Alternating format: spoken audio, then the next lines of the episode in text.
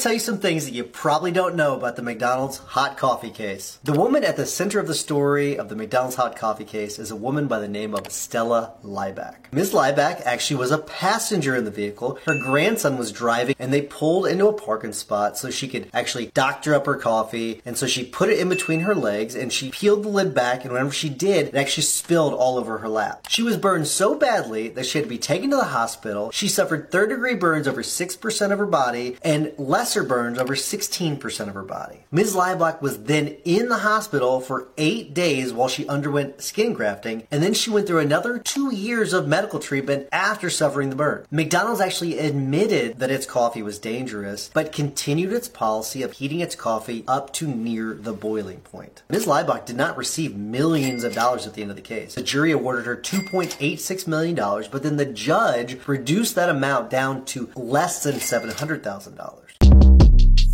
Short Cast Club